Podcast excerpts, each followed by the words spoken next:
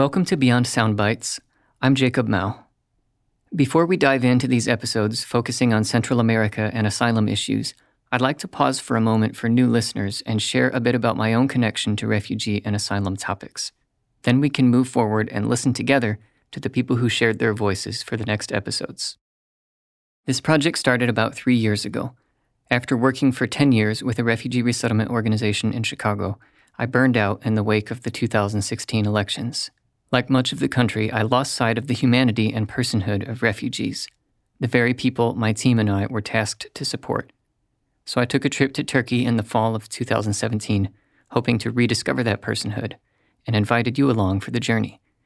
You can hear those stories in episodes 1 through 6. When the office where I work stopped receiving refugees altogether in 2018 due to the Trump administration's massive downsizing of the refugee resettlement program, I found myself spending less time with people from Syria, Iraq, Congo, Burma, and more time with people from places like El Salvador, Honduras, Cuba, Nicaragua, Venezuela, Mexico, most of them people who had been granted or were seeking asylum status. Through those interactions, I began to realize that in all of the years working with refugees who had been vetted overseas and given the stamp of approval by our government, rightly so, as bona fide people in need, my mind and heart had been conditioned to offer different levels of empathy to different groups of immigrant people. Refugees deserved the most attention because they had suffered the most, I reasoned. Asylum seekers came in second because they had probably suffered, but I couldn't be sure yet. And the remaining immigrant people, documented or undocumented, largely sat on the periphery of my concern by comparison.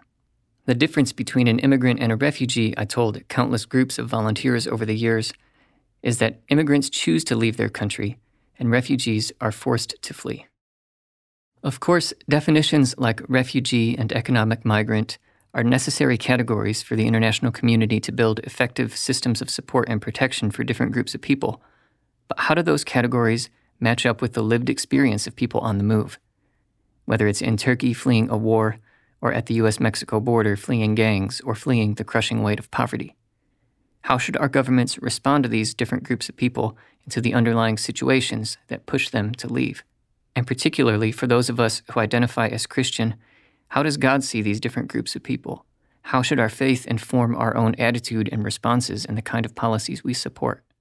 The answers to such questions are complicated. They extend far beyond the bounds of this podcast.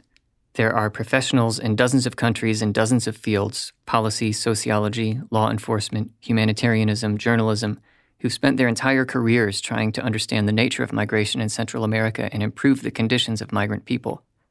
My own short time of research, travel, gathering interviews, and above all, trying to listen, was cut even shorter by COVID 19. My recounting of the policies I encountered is neither objective nor comprehensive, but I hope these episodes will be a starting place nonetheless. I hope they'll introduce you to some of the questions that I started asking when I encountered the humanity, the God image, in people who carry the title asylum seeker, economic migrant, or undocumented. Thanks for listening. Let's get started.